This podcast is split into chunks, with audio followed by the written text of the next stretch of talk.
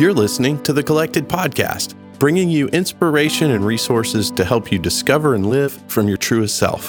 Follow along on social media at Collected Workshops and be sure to visit thecollectedpodcast.com for show notes and to learn more. The Collected Podcast is sponsored by Clean Juice, a certified organic nutrition and wellness bar with more than 100 locations in development in 16 states. Learn more at cleanjuice.com. Welcome to episode 45 of the Collected Podcast. I'm Tia McNelly. I'm Jess Biondo. And I'm Mikala Hooper. We are excited this week because we have interviewed Jessica Mayhew. She is a sleep consultant for new parents. Let me tell you, if you are a new parent and your little ones are not sleeping, you're going to need this woman in your life. And if you are not a new parent, she still has a powerful story about learning to trust God when life didn't turn out how she had expected um, and still learning how to believe that God is good through that. She's a single woman with two adopted daughters, and she is just taking life as it comes at her and trusting God and trusting that He's good. So listen to this interview and enjoy. Here's Jessica Mayhew. Jess, welcome to the Collected Podcast. Thank you.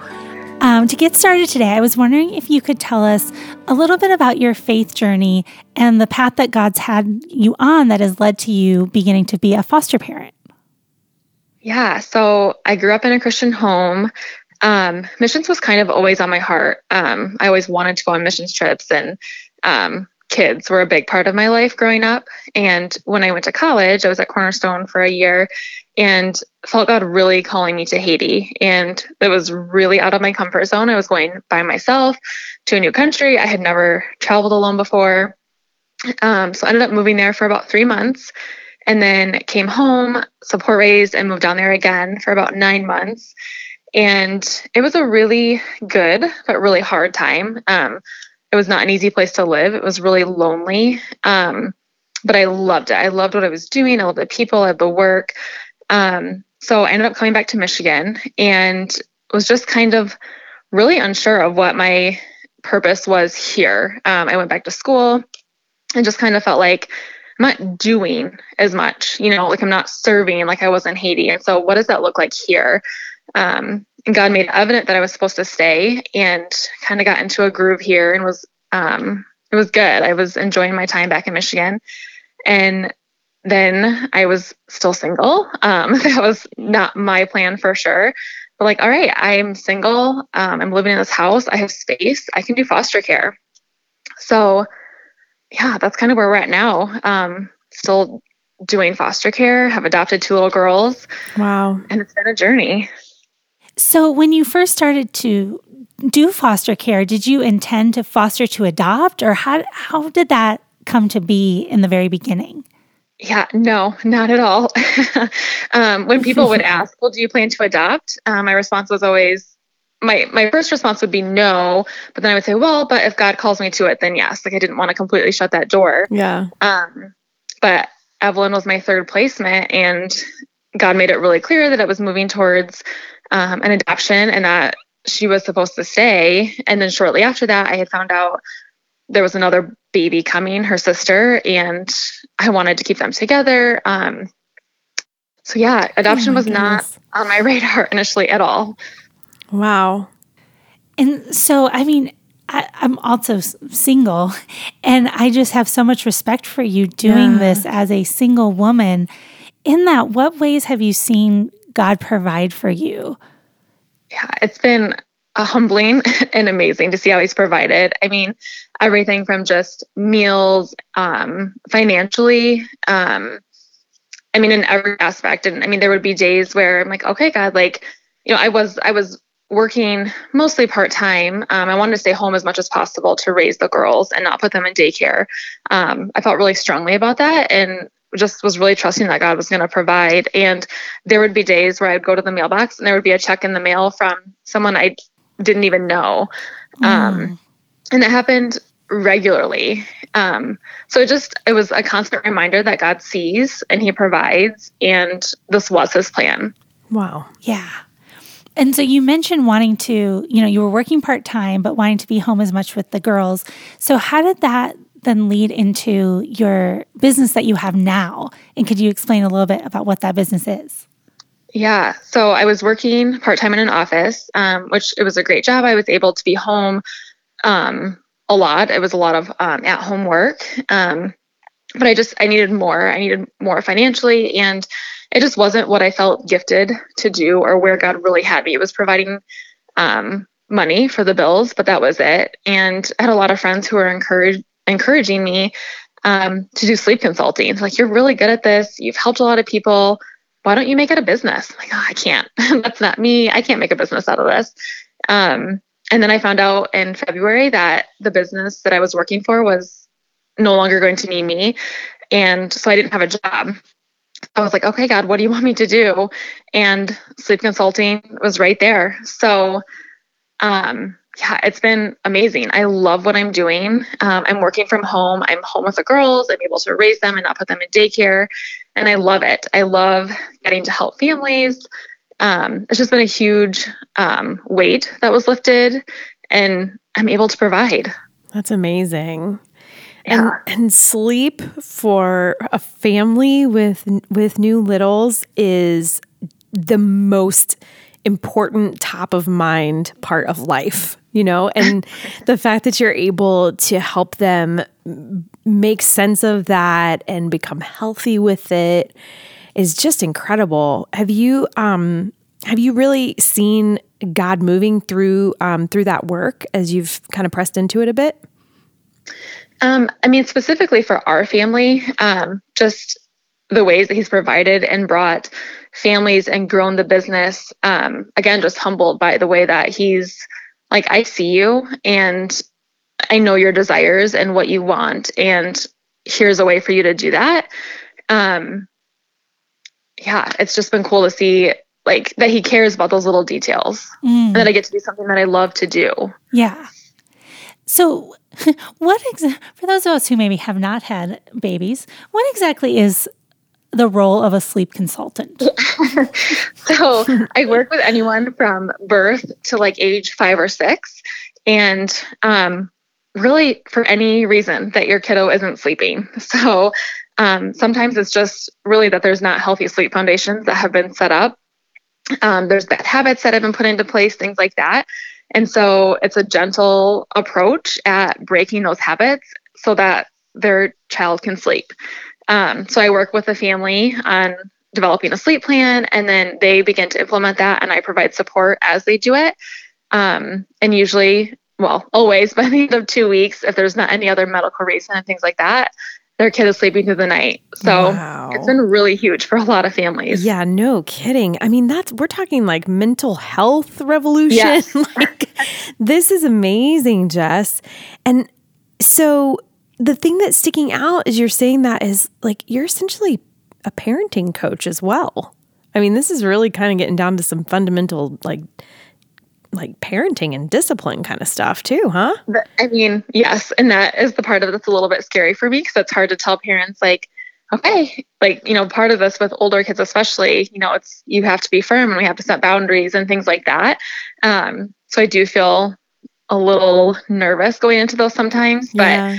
Um, I think once parents have a plan, like, this is exactly what I need to do and what I need to follow, it's a lot easier and they're mm-hmm. able to mm-hmm. implement that and see the results from it. Mm, that's awesome. So, how has God continued to surprise you as you've given him your yes? I mean, that first yes from saying, from going to Haiti until now, it seems like God's fingerprints have been through all of it. So, mm-hmm. what ways has he surprised you? Well, adoption was a huge surprise. two adoptions. Um, yeah, I think that was the biggest surprise in all of it. And just, you know, I just, I never expected to be where I'm at right now. You know, if I could have 10 years ago described my life, um, you know, I would have been married and I probably would have had kids, you know, similar to what I have now and things like that. Um, but I just, I never would have planned it this way. Um, and while there's still some hard parts in that, like with not having a husband, um, you know, in a lot of ways, it's better than I could have imagined too. You know, I can't imagine not having these girls, and yeah, even just what he's taught me about dependency and um, relying on him, and even our little village of people that have supported us. You know, like I wouldn't have done that if I had a husband and done things a more conventional way. So true. So, Jess, I um, this is Tia. I I spent time as a single mom, and I know that it's incredibly difficult to um, to work in some self care. So, I wondered if you had any kind of strategic tips for um, for everyone, not just for single moms, but um, about how to how to take care of yourself in the midst of maybe like um, less, like you're saying, less than than ideal or what you would imagine kind of mm-hmm. circumstances. Mm-hmm. Yeah, well, I definitely wouldn't say that's my forte. Um, asking for help is very hard. Um, I'm a two on the Enneagram. Oh, and boy. so I see the need in other people, yeah. but I'm really bad about telling them my need. So that's something that I'm working on a lot right now. In fact, I have um, a 24 hour away time scheduled for next week. Good. And someone else is watching my kids, and I'm just leaving for 24 hours. Um, that's great. So yeah, I'm just really learning like I have to ask for help. And people don't know. And on the outside it looks like we're doing okay. And we are, but you know, people can step in to these different places or help us out in this way. And so asking for that and just taking little breaks is what gets us through for sure. That's great. Mm-hmm. That's great advice. Yeah, I think it's a point of humility to be able to just kind of step back and ask for help. Yeah. Mm-hmm. It's hard. yeah, it is. It is. Yeah. What other things is God teaching you right now as you grow your business? Hmm. Um, I mean, I think the overall theme of the last few years um, is he's been pushing, like, am I good? Like, do you believe that I'm good? Um, and that started, I mean, that's kind of always been there, but especially during the adoption process, um, there was this period of time where there was a chance that my oldest was going to be leaving um, and be adopted by another family. And I really wrestled with that for a long time because at that point she was mine, I was mom to her. Um, and I couldn't mm-hmm. imagine it any other way. Sure. So we're sitting in this department with someone who was going to make a decision of where she was going to be placed. And God's like, okay, am I good? If she leaves, do you still believe that I'm good? Like, I don't know, God. Like, that's a big deal. Like, if you take my baby away, can I still say that you're good? Mm. Um, and so even now, I mean, obviously she stayed, and so that made it a little bit easier. To be like, oh yeah, see, I can say that you're good because I have her. Um, but I think I feel the pressure of that a little bit more, or like the tension in that of, I said no, and he still is good in that. Um, and I think that he shows me that every day by the way that he's provided um, with those checks in the mail, this ability to stay home and work from home doing something that I love. Um, he is good. He does see, and it may not look exactly like I thought it was going to look, and sometimes very different than I thought it was going to look. Um, but he is still really good in all of it. That's so true. Mm-hmm. Yeah, I like that you're kind of acknowledging that tension of like, what if things had gone a different way? Could I still mm-hmm. say, Lord, that you are good? And it sounds like sounds like that's a yes, and that's amazing. I mean, I think it's a daily surrender because the reality is I could lose either of my girls and at any point, you know, some freak accident or whatever. You know, I don't live in that reality of is someone going to take her because we're out of that. You know, we have a finalized adoption, but really the reality is that they're not ultimately mine, they're God's. If you are a clean juice fanatic like we are, you have probably been racking up the reward points, but you may not have gone digging in the app deep enough to see that there is something called VIG status. What is that? Tia? That is VIG, very important guest status. Mm. Guys, if you spend $2,500, which let's be real, it's totally that stuff is so delicious. And there's no time limit, right? No. So you could take a couple years to do that. Yeah, I guess okay. so. Well, here's the thing is you get tons of perks. You get get this a swag box.